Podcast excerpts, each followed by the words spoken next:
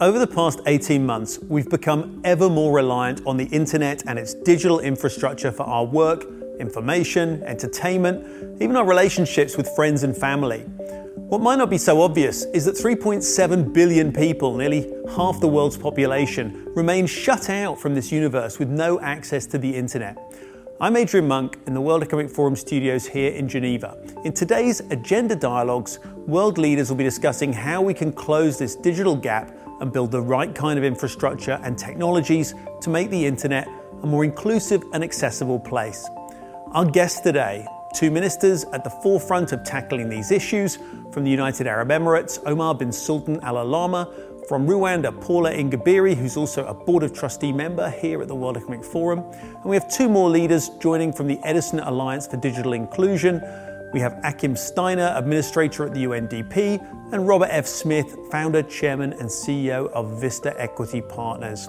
Also joining, co founder of Grab, one of the most exciting Southeast Asian technology companies, Tan Hooi Ling, and finally, Adrian Lovett, who's president and CEO of the Web Foundation. Leading our discussions is the president of the World Economic Forum, my colleague, Børge Brende.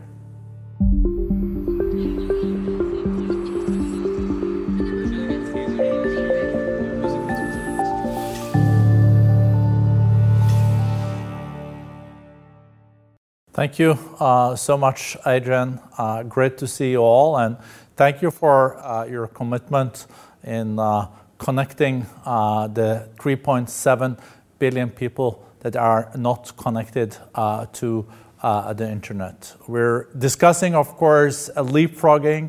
We're dis- discussing the Sustainable Development Goals, how to eradicate all extreme poverty in the world by 2030. But without having access uh, to this kind of communication that is also the basis for this program, there is not really a real uh, opportunity uh, to uh, succeed uh, in poverty alleviation and uh, eradication. One country that has put a lot of emphasis on the digi- digital transformation is Rwanda, even with their own ICT minister, Minister Paula Ingabire. Uh, in uh, your country, uh, we know that this is put on the top of the agenda. There's still a job to do, but maybe you can explain us from a developing country like Rwanda how much is at stake and how can we also succeed in the Edison Alliance where we're trying to mobilize also public private partnerships in uh, reaching the goal that everyone should have a fair and affordable access uh, to uh, the web. Thanks, Borge. And to just answer your question very specifically, a lot is at stake, and in many ways, uh, from the fact that you know the global uh, world is all going digital. But I think the COVID nineteen pandemic really has been a catalyst for digital transformation for many countries. From the way uh, you know tools have been developed in the way in the fight against the spread of the COVID nineteen pandemic but also even as we look at how we are using uh, you know different digital technologies to ensure continuity of services, education, uh, to mention the list. And so Africa and Rwanda are no exception. Uh, obviously, what is really uh, the stacking statistics that we see is, is, is, the digital divide and the disparities that exist. And, and now, with, with the rate at which digital technologies are being adopted, I think this is also exacerbating this kind of divide. You did point to the Edison Alliance, which is really uh, you know, a platform through which, as we think about bridging the digital divide, as we think about inclusion, uh, at the heart of the Edison Alliance are three thematic areas that we believe uh, if, we, if we are able to build the right partnerships that close the gap in healthcare, in access to financial services, um, as well as uh, education, then uh, to a large part, the whole concept of inclusion that is at the heart of the digital transformation agenda will be addressed in a much more inclusive uh, and fair access manner.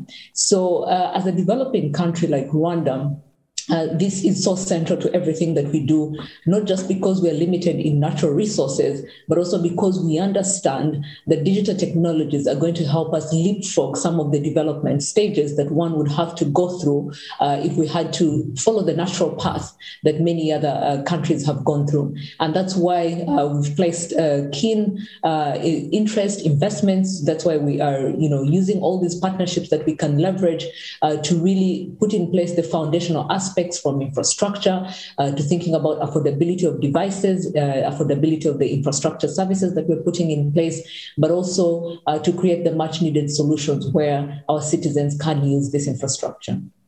No, thank you, Minister.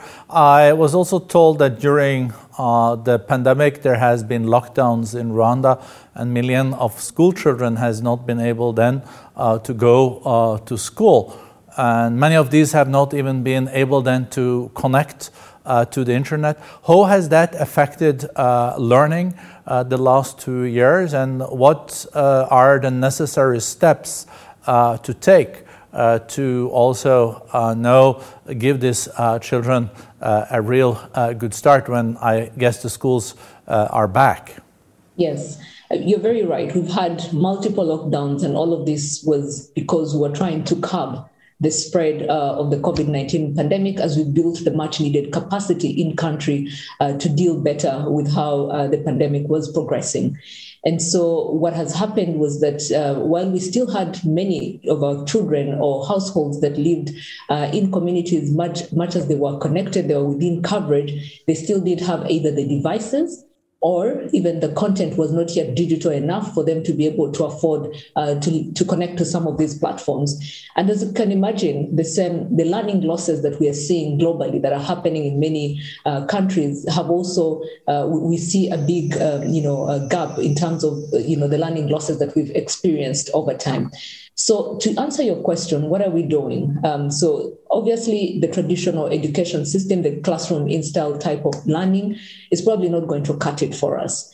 Uh, and so, what we're doing now is now the, the same way we see uh, COVID 19 being a catalyst for digital transformation is to think about what other tools can we put in place to complement this in classroom learning. Uh, the platforms that are being developed to ensure that this is fully accessible uh, to our students. Uh, and as you can imagine, even when we didn't have um, you know many kids that could connect to the internet then we turned to radio and tv obviously you don't have the same um, you know you, you don't have the same quality but at least you, you you minimize further the gap that would have been if we didn't uh, you know use these alternative channels. And so even under the edison alliance as we look at the different um, edtech programs and platforms that can be deployed um, to really complement uh, the, the current in-class classroom uh, t- type of learning we do hope to sort of close on that gap uh, in the shortest time possible Thank you. And uh, it also has had a huge impact uh, uh, on uh, women uh, in Rwanda, I'm told. Absolutely. It has had, well, it has had a lot of impact, not just on women. I think it's also for many people that also live um, in some of the, uh, you know, rural communities, as you can imagine, all the disadvantaged groups that even before the pandemic had uh, you know in a certain to a certain extent been excluded um, you know from from you know being part of this digital economy.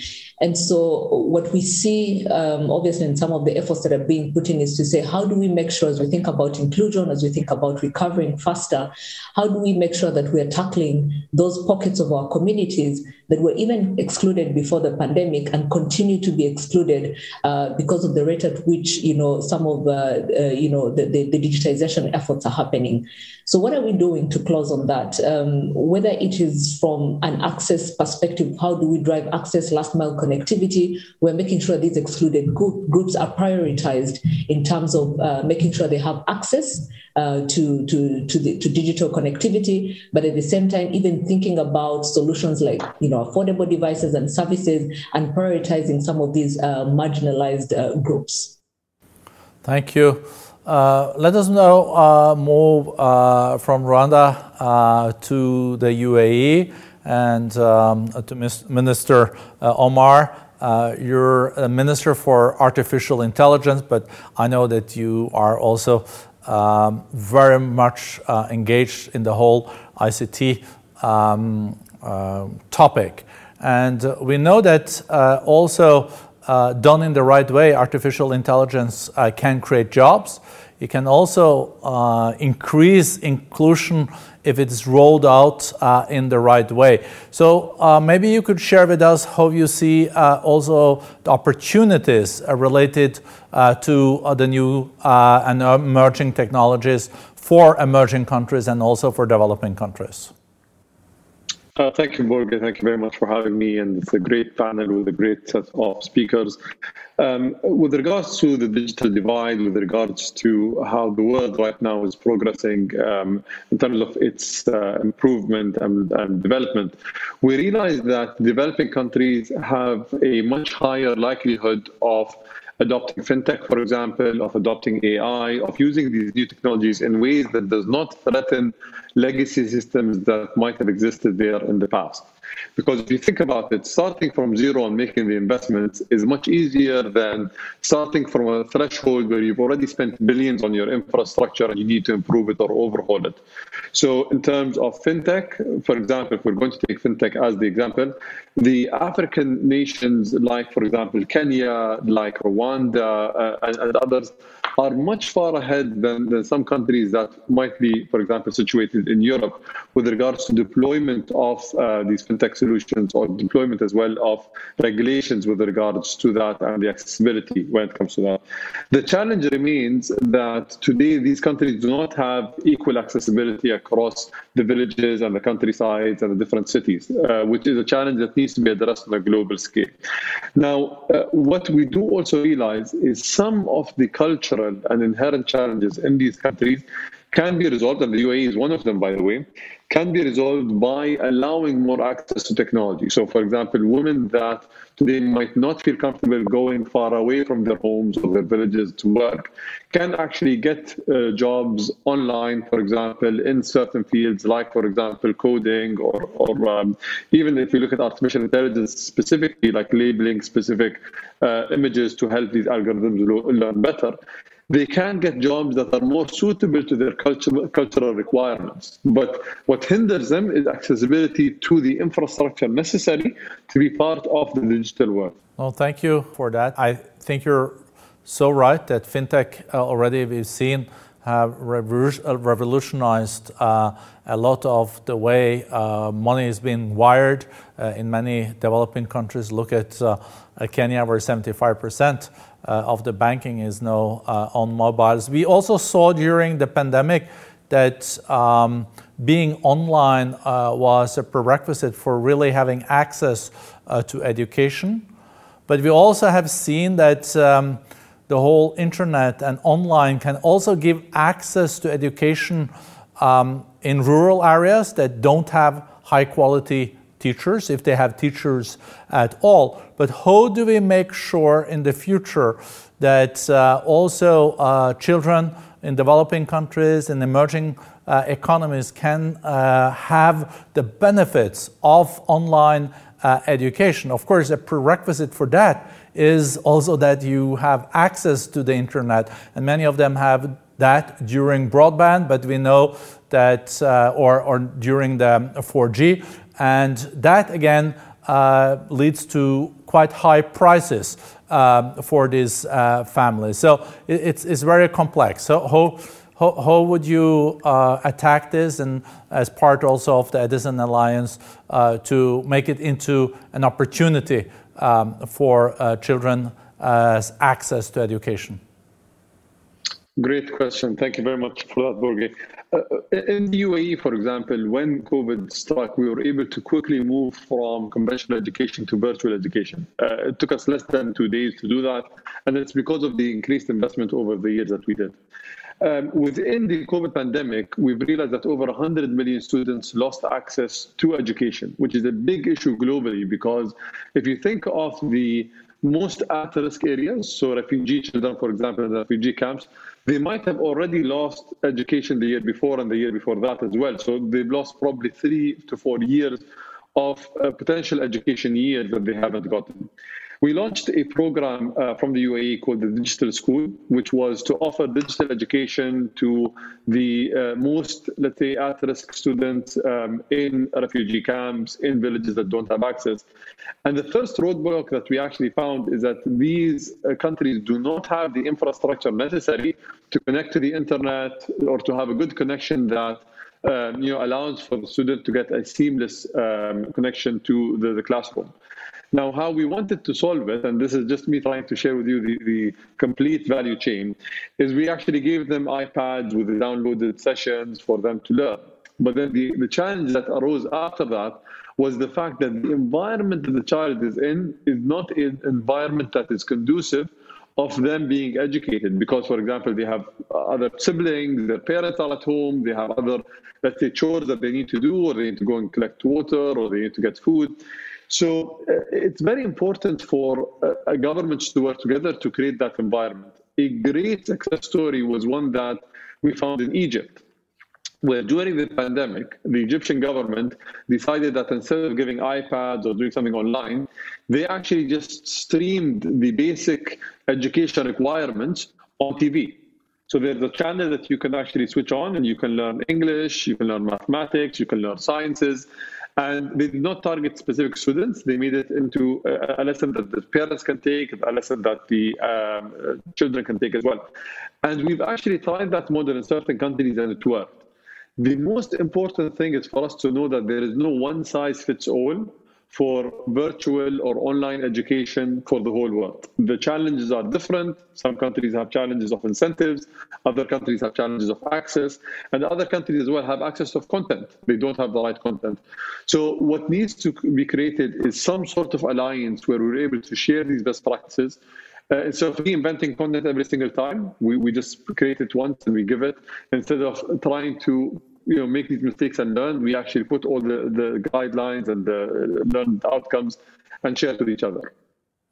Well, thank you, uh, Minister. I think this is uh, the right uh, segue uh, into Achim Steiner, the administrator of UNDP. And Achim, uh, unfortunately, during the pandemic, we saw that uh, at least 100 million people were pushed back into poverty, and some of them even extreme uh, poverty. We know that the digital divide is uh, also a part of the future solution, but is also uh, potentially now um, really creating increased inequalities for those that don't have uh, access uh, to broadband and uh, the internet. So uh, here we, of course, uh, look at the Edison Alliance as one of many ways of closing this gap. So share with us your thoughts on this. Thank you, Borg, and uh, a great um, pleasure to join such a distinguished group of panelists. And just listening to, to Paula and Omar just now, I think you have brought two countries here that, in fact, um, well ahead of many others, realize that digital is not only about connectivity, it's not only about infrastructure, and I would perhaps begin by saying it's about making digital inclusion a driving DNA of this digital frontier because the Human Development Report, and you referred just to this phenomenon that, um, in fact, our Human Development Report in 2019, when it looked at inequality in the world today, identified two particular drivers that could either create a great deal more of inequality or a significant reduction in inequality. One of them being climate change with all the associated implications, and the other one interesting enough was digitalization. Now, it was not a premonition, but I think COVID 19 then taught us very quickly, and we just listened to some of the examples in the education sector, but also in the health sectors,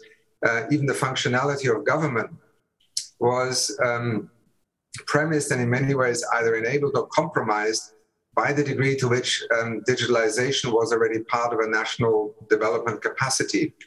And that has led us in UNDP over the last three years to, to think in particular about how do you take a whole society approach? How do you build a digital ecosystem in which, on the one hand, the entrepreneurial, the startup, the frontier of programming, of technology, of new apps and platforms can thrive? But also, how do you ensure that you have a digitally inclusive development process? Because otherwise, we will truly leave a generation and a large group of people behind. And I think, given the pace of how things are evolving, that is critical. So, taking a developmental perspective is very much about understanding how um, inequality, not just in terms of access. I mean, we already spoke about access to broadband, the cost also of being able to use it being one. But um, for instance, the education system, is it preparing our school leavers to actually thrive in this digitally enabled economy? Because it is a highly dynamic economy in which very quickly people um, can establish new platforms. Are we putting a financing system in place that allows, particularly that group of entrepreneurs that normally in the financial world are not the favorite first line client, namely the startup, the young people who have an idea and want to experiment. Can governments work with the finance sector to create a financial system that is conducive to that? And so the examples go on. And I think we, um, we very much view, I think, the lessons out of COVID 19, Borge, as being reflected also in the in the Edison Alliance. I mean, there we have now three themes that we are homing in on: financial inclusion, uh, education that we have just spoken about, and health. And I think we we saw during the pandemic, and I you know found many examples so um, fascinating in Bangladesh. Setting up a telemedicine platform with um, 3,000 trained medical professionals that were able to reach literally hundreds of thousands of people for consultations online who could not get to a doctor in the midst of the pandemic. These are, you know, truly shortcuts that leverage technology, sometimes to the benefit of the poorest or most vulnerable in our community. And I think that DNA of building a digital ecosystem is very much where we also, as UNDP, see our role in the coming years, not by inventing it somewhere in a laboratory, but by drawing precisely on the examples that we just listened to from Rwanda, uh, from the United Arab Emirates, and indeed virtually every country that has become a a lab of experimentation right now under duress, but um, nevertheless with important lessons. No, thank you, uh, Achim. Uh, I was just reflecting on the situation now uh, on the fiscal side. We have globally launched 14 trillion US dollars in fiscal stimulus. Hasn't happened since the Second World War. 2% of this fiscal stimulus has gone uh, to developing countries. And we know that there are huge investments needed in the years uh, to come when it comes to uh, the digital and digital access. We know that the price of uh, inaction far exceeds the price of action because it's really giving future generations an opportunity. But with the fiscal ammunition now more limited after this big fiscal stimulus, I think we also have to think out of the box and we have to bring the private sector in as investors and give opportunities. So, how do you see that? Uh, is it doable, and uh, how, how can we uh, also uh, unlock uh, all the investments that are needed, and especially then in developing countries and emerging economies? Well, if one speaks generically, one often loses uh, the specificity of context. I mean, there are plenty of examples, including in the developing world, where the private sector has become a backbone of investing in the um, in the infrastructure, whether it is broadband, whether it is connectivity, the use of cellular technology, and so on. And I think we have seen that there is absolutely no reason to assume that the private sector is not an integral part of this um, uh, moment in which we really have to pivot forward. But very often, um, there are two factors that will determine um, whether a private sector is willing to step up early on. One is the regulatory framework, the policy framework. I think we are still, as countries, whether in the industrialized world, um, in you know least developed countries, scrambling to keep up with the implications of what smart public policy uh, really needs to be in the age of, of a digital economy. And um, you know that goes from very fundamental basic issues such as the rights of, of, of individuals, uh, right through to public policy enabling the licensing, but also the, the operating environment. Um, so that's one. The second, I think, is we need to find, um, particularly in countries where public finance, fiscal space, as we often refer to it, is simply not only constrained in general, but with the pandemic has been severely affected. And so, against this backdrop, I think a notion of co investment is critical. And we have not seen, let's be very frank, the kind of stimulus packages that are currently being rolled out really being leveraged apart from the special drawing rights that the IMF released for a kind of co-investment strategy. So if we take the SDGs as our continued, let's say, global agenda for cooperation, in UNDP we have done analysis and we believe that a SDG push scenario is exactly what we need to come out of this pandemic And within that, digital is one of the four key areas that we have identified for international cooperation, technology transfer, co investment. But I think it is precisely the mix of forward looking, rapidly and agile, evolving public policy that creates the markets, the conditions, the regulatory environment in which the private sector can bring both its technological capacity but also its financial muscle. And here, let's be clear, we also need to home in on the financial sector. Um, you know, very often the financial sector has an inertia and uh, an element of conservatism also that in moments of crisis, um, one needs to perhaps address head on because otherwise we will not have the kind of multiplier effect that we're looking for. But let me stop here. Well, thank you. Uh, we have to uh, push uh, for the SDGs, but also as um, then Achim uh, underlined, we need more co-investing when it comes to broadband, but also addressing uh, the whole uh, digital infrastructure. I think, Adrian, this should be a good segue for you into the private sector too, because we can't do public-private only with public. We will need, there needs two to tango.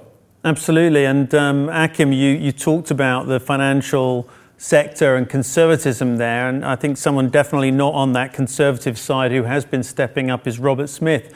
And Robert, you know, Vista Equity Partners, um, you're very much aware of another trend that we haven't addressed yet, which is even in developed countries, there are underserved, disconnected populations. And somewhere like the US, you know, 55% of students who can't get online come from black, Latino, and Native American uh, populations. How does a country, an advanced economy, probably the most advanced economy in the world, get to grips with a challenge like that?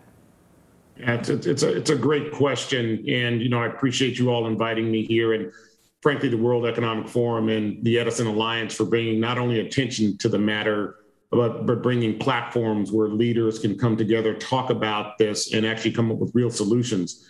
Um, I'm reminded uh, over two years ago in our, our last in person meeting, I had uh, a, a, fireside chat with, with Chuck Robbins at Cisco. And as we talked about these issues, really started thinking about how do we address them? How do we, as business leaders, work together? Uh, and invite the public sector to work with us to solve these problems. You know, what we have in America is, is and what we're seeing, and the pandemic brought it forward, is you know decades and generations of social and economic injustice that has hit uh, these black and brown communities uh, pretty dramatically.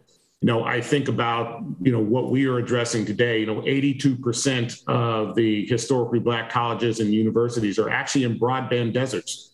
So if you start thinking about, you know, this is the, the group that educates the vast majority of African American engineers and and and and judges and and and lawyers and doctors, where, whereas the institutions that are actually sitting in broadband deserts. So as part of one of the initiatives that we launched, the Student Freedom Initiative, Cisco, uh, through Chuck's leadership, as well as uh, with, with uh, ABC Technologies, has actually now committed to uh, building out the infrastructure for each and every of the HBCUs at no cost to them, building a 4G uh, capacity and bringing cybersecurity envelopes around them to protect uh, part of the federal funding, but also enable that student body of over 300,000 per year students to now have access to broadband, 4G, and in some cases 5G capabilities. So that was the first initiative.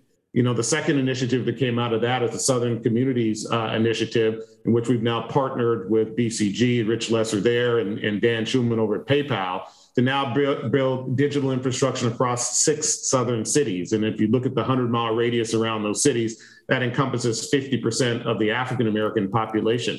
And in that context, we're building an extensible capacity not only in in ed- delivery broadband for education, but also for telemedicine. You know, Sheikh uh, uh, or sorry, sorry, Minister Omar uh, talked about you know the investments that are required in utilizing artificial intelligence to actually bring telemedicine capacity into these communities. Well, that you have to make those investments. Certain countries like the UAE have made those investments, and now we are we are you know in, in embarking upon and engaging U.S. corporations to work with the public sector to now build that infrastructure. We can deliver telemedicine solutions, education solutions, and banking infrastructure. You know, seventy percent of African American communities actually don't have a branch bank.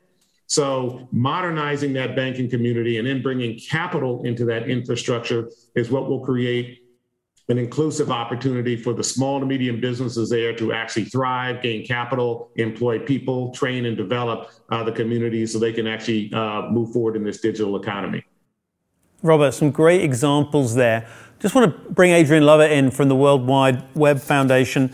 Adrian, you, you, we've talked here about the opportunities for uh, public private collaboration. Are there examples from your knowledge, looking across the whole global scene, of really effective partnerships? And can you perhaps explain to us how they've worked and, and what we can learn from them?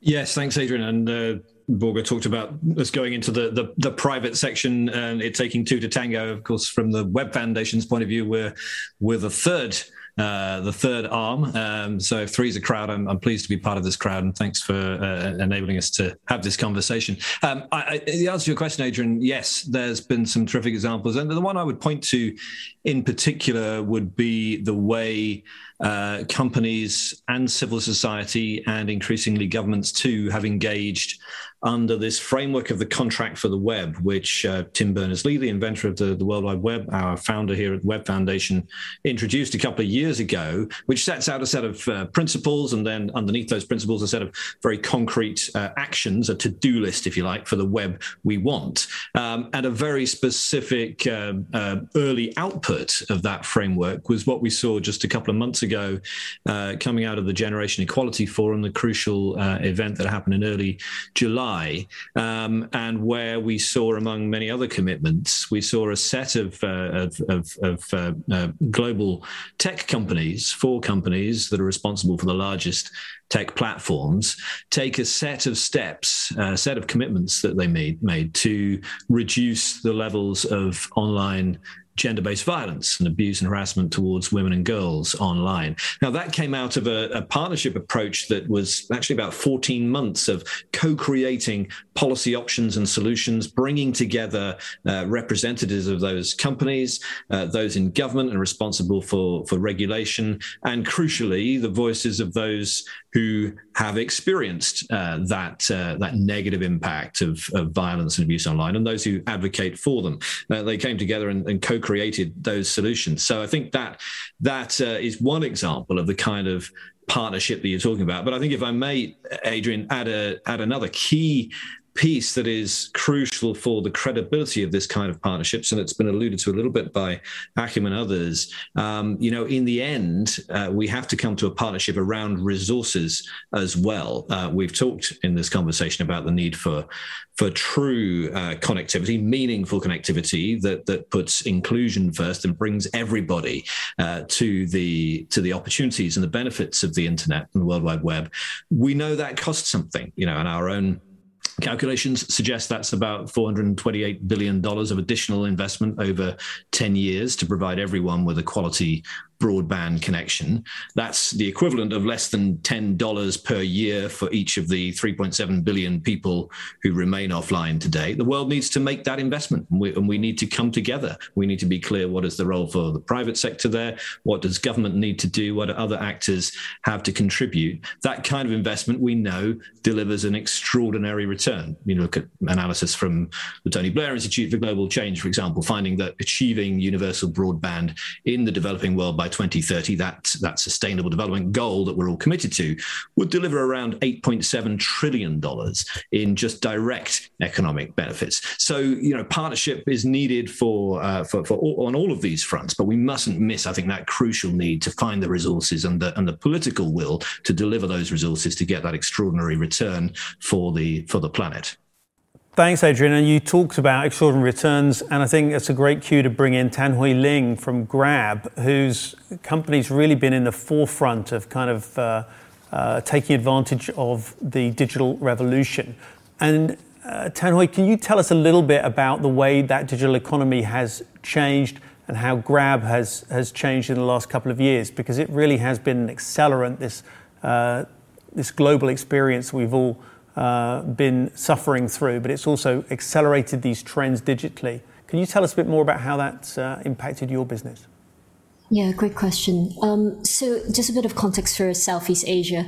Uh, like the rest of the world, digital transformations has definitely been accelerated because of COVID 19.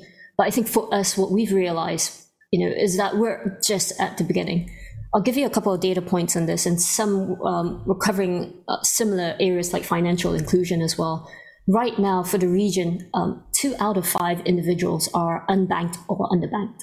That's still a tremendous headroom for how we can improve accessibility to very core financial services to everyone.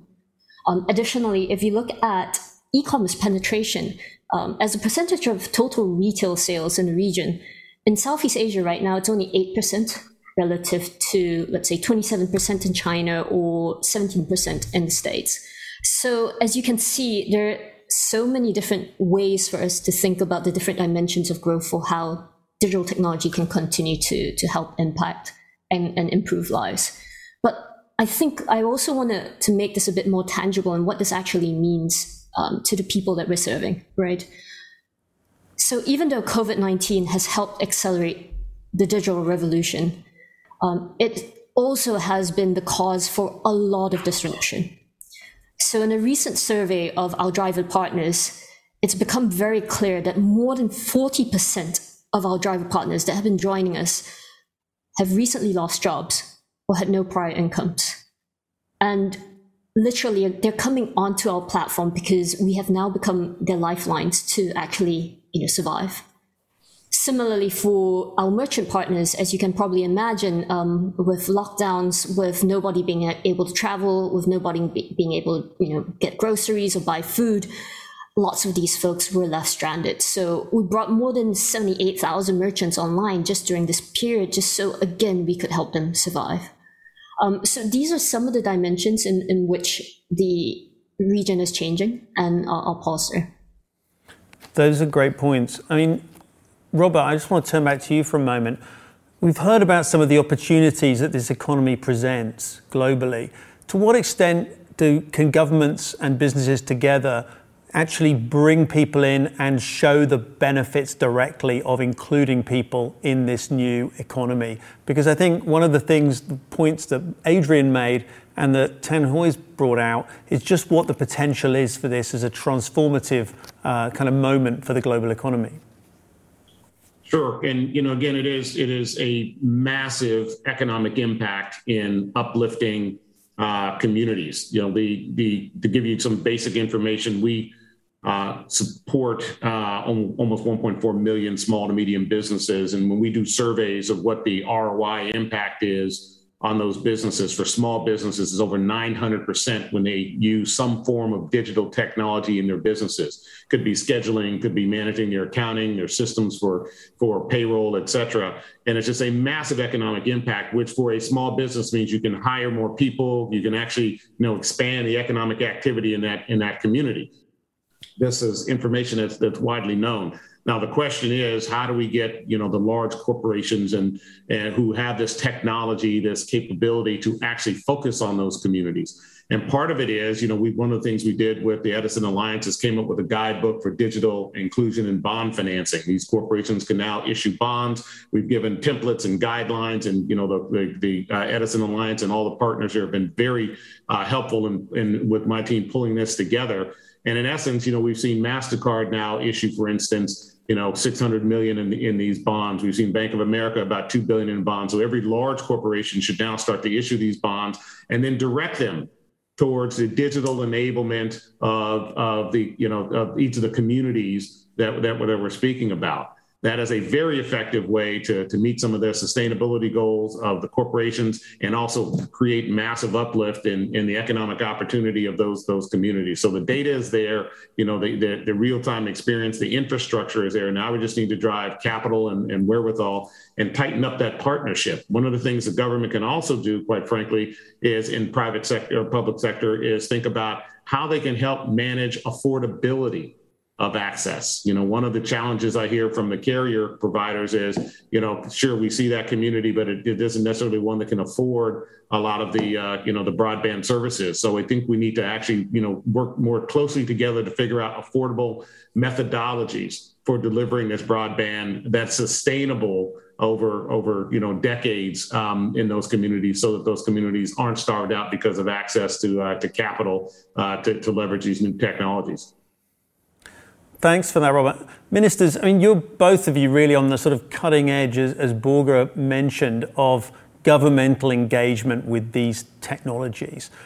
Sometimes, you know, we've seen almost a leapfrogging taking place as adoption has happened faster, quicker. Uh, we think about drone uh, rollout in Rwanda, where you've really been a pioneer. Uh, you know, the UAE reinventing itself really as a kind of 21st century hub for all things digital. Are there places where you think this kind of investment offers an opportunity for developing economies to leapfrog and take a place right in the front rank of the digital revolution? Uh, and maybe I can turn first, uh, Minister Omar, to you. Uh, thank you very much for a great question. Actually, with regards to improving the digital um, infrastructure for a country, you do create economic output from it that actually leads to better economic conditions within the country, more jobs being created. And a great job, if you look at the African countries that are more developed from an infrastructure perspective, you do have more jobs being created on the ground. You do have more startups that are able to scale beyond uh, borders. And also, there's more uh, international foreign direct investment coming into either these countries or, or, into the companies themselves. So the the economics of this works. And I think the case for it is proven and, and it's quite clear. The challenge is getting to that stage where you have enough people that understand the uh, impact and the potential, and you have the right infrastructure to be able to build all these systems on top of them. A, a, great example of this is India, by the way. So the UPI system that India created created 10 um, unicorns that are in the fintech space, and today there are probably tens or hundreds of companies that are not unicorns but are going to grow to that level, that are either creating complementary services or themselves are becoming champions. And some of the solutions that we're seeing in India do not exist anywhere else in the world. Uh, so, so the, the play is there. What I think needs to happen is countries need to actually go and support as foreign aid uh, or even uh, foreign direct investment in other countries. So you see the UAE, for example, is investing a lot in certain developing countries with regards to putting renewable um, energies, photo, photovoltaic panels in countries, whether it's in Africa or in Eastern Europe or in Uzbekistan as well. There are a lot of investments happening there. And from an investment perspective, it works. We're, I don't think it's just charity or not just giving them the technology. It's actually a great investment that pays back dividends. So uh, if we can work with, with, the private sector to put the business case there, because the private sector is what is going to convince uh, the the equity, sorry, the the um, the people who are able to invest to actually invest, we will be able to convince uh, those investors to go and do it. But I think that this do, does require some sort of unified effort from both governments and the private sector to make it happen. Thanks, thanks, Minister. Mr. Ingabire, I mean, are there areas that you think we've heard from from Robert about some of the places where even in developed economies we need real efforts to get digital inclusion moving? Are there places where in developing economies that there are lessons that can be adapted to even the most developed economies? Are there examples you have where you think this is something that other people should be doing and advancing on? Absolutely. And I think you did uh, raise uh, an example that I want to piggyback on, Adrian, which was around um, how we're using some of the technologies to leapfrog, um, you know, in certain cases. And I think Rwanda is a perfect example where uh, even the use of drones um, to, to support with the delivery of medical products to some of the, you know, rural, um, you know, health facilities has been a game changer in the sense that when we started deploying, there wasn't even you know a set of regu- you know agreed upon regulations globally on on how you know drones can be used. And I think with the performance best regulations that we're able to put together with the support of the World Economic Forum, we're seeing many countries, you know, using this framework uh, to put in place similar regulations. So, from a policy and regulatory, um, you know, perspective, there is a lot uh, that can be learned from developing countries because um, I can't remember who mentioned we don't have legacy systems, and so even as we think about deploying technologies, we're starting, you know, on a fresh slate. And so that enables us to be able to say, how do we deploy these without some of these legacy systems in place? And I think these are some of the lessons that can be shared. But on the other side, what I also see in terms of partnership, and I know the emphasis has already been uh, uh, around meaningful connectivity, uh, but what we are also seeing, and I will just take an example of Rwanda, where you know whether it's 3G and 4G, we have over 95% coverage. But when you look at the numbers of usage, they're not commensurate at all. Uh, what you see is you have you know usage at around 23%, 35%. When it comes to 4G, it's as low as 9%. And so we should be asking ourselves the question, what do we need to do? What are the levers that need to be you know, uh, you know, where we need to galvanize partnerships to sort of ensure that the usage statistics, the rate of adoption in the population is commensurate to uh, the investments that have been made um, as one closes the gap on, on coverage. And I think for countries that are already, you know, grappling with, we still have huge gaps in coverage. I think the key question is how do you drive commensurate investments in both, uh, you know, closing the gaps on coverage, but also at the same time looking at things like skills, devices, uh, content, services that are needed to ensure that even when you put the infrastructure, the usage is also there. One last thing, two last things I wanted to share on this is uh, I think when you're asking Minister Omar around education and how we can ensure that we're closing on the gaps of, um, uh, of on, the, on the learning losses that we see, just recently in the Edison Alliance, we were looking at an, an, example of the University of Cape Town where they've created an online platform that allows them to digitize all the content to get the best in class teachers they have within the university to sort of deliver, you know, some of these lessons to kids within South Africa.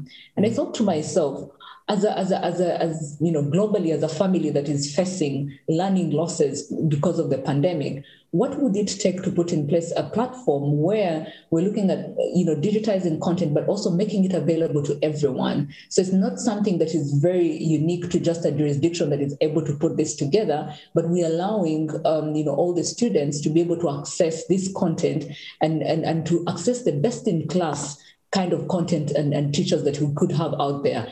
And I think as we grapple with all these challenges, we're going to have to figure out these global solutions that are not just unique to jurisdictions, but things that can be adapted uh, to every part of the world. Um, so my last point was again on, I think in, in terms of partnerships, what we see going forward is going to go beyond infrastructure. It's how do we build capacity in our different countries?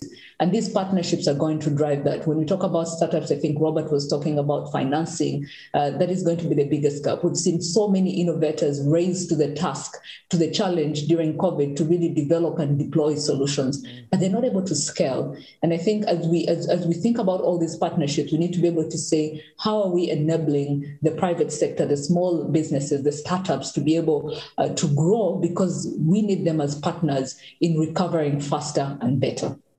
That's a great cue to bring in both Tan Hooi and uh, and also Adrian. But I want to also bring back uh, Børge Brende into the conversation. Børge.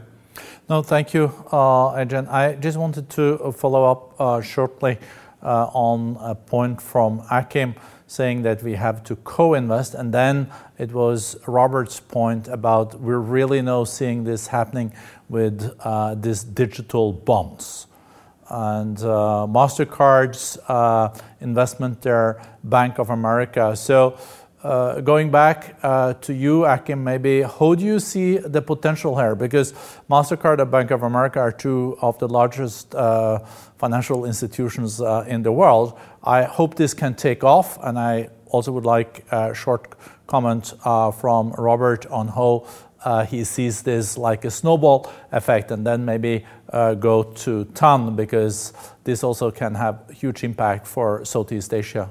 Thank you, Morgan. I, I share very much Robert's um, sense of, uh, of uh, a new frontier opening up here, and I think it's an exponential curve we're going to see. And I speak with some confidence here because, you know, in UNDP we have spent the last two years trying to develop what we call SDG impact norms and standards, which are meant to you know, provide governments with the means to connect to a financial world that is increasingly looking at impact as a part of the way that uh, investors want to see their capital deployed. But when we sat down with many players in the financial sector, what they said is look, for an institution like UNDP to be um, helpful we know the financial engineering. Help us on the impact intelligence, help us on the impact measurement, because that is an area in which we're all struggling. So, um, in order for a government to go to the financial market and raise an SDG bond, as we, we call it, which is in a sense analogous to a digital bond or a green bond, we spent two years developing these norms and standards that allow for transparency and, in a sense, for investor and for, um, let's say, a country or indeed a company that's you know raising equity to have that transparency. And you know, it has been surprising how quickly you can then tap into a financial market. In Mexico, we accompanied Mexico with two SDG bonds on the European financial markets, almost, um, I think, 809 million euros each, well oversubscribed. Uzbekistan, uh, another billion, the New Development Bank, almost a billion dollars with an SDG bond. And, you know, this is not unique, but I think we're seeing a financial ecosystem leveraging, if you want, a public policy uh, or a public good agenda into um, a financially investable proposition. And I think in that sense, I fully share uh, Robert's sense. I think we have to mature this uh, this platform because it's still nascent, but the exponential potential I think is enormous. And this is one way in which we can achieve something. Back to Paula's point, I think, as we often do in the in the WEFOLs, and I'll finish with that Paula very quickly. Um, there is sometimes this notion, you know, can the private sector do it better? Can the public sector do it better? I think in a moment like we're finding ourselves in right now, that is the wrong question it's how one can actually enable the other to be either more relevant, more functional, uh, more significant. And in that sense, I think the SDG bonds is a very interesting example, or indeed digital bonds or green bonds. So, um, with that, back to you. Maybe a short comment from uh, you, Robert, on this. Sure, I, I, agree. I think I can hit it uh, exactly on the head. It's how do we, you know, do this together? You know, as I understand it, you know, these SDG and ESG bonds now are over uh, almost a half a trillion dollars. Um, and, you know, part of the the opportunity there, which we've, I think, outlined is there's a framework now for issuing these bonds. There's a framework for the use of capital. There's a return associated with that use of capital uh, that has multiple benefits, not just the financial benefits, but the economic benefits for the for the communities and, and companies and countries that that this capital is directed towards.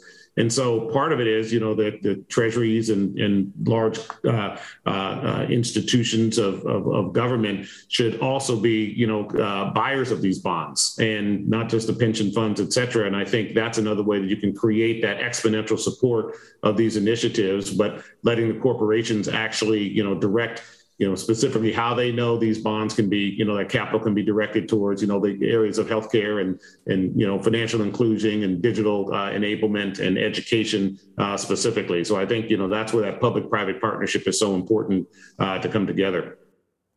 No, thank you. I'll leave the moderation back to you, uh, Adrian. I just wanted, before you go to Tan, to also say that I think Adrian had uh, the other Adrian, uh, Lovett had a very good point. Uh, he referred to this takes two to tango. What he was really saying, it takes three to tango in this field. We need business, uh, the public with governments, but also the civil society and all the other organizations, uh, including uh, the universities, to move together. But um, over to you, Tan, and then Adrian.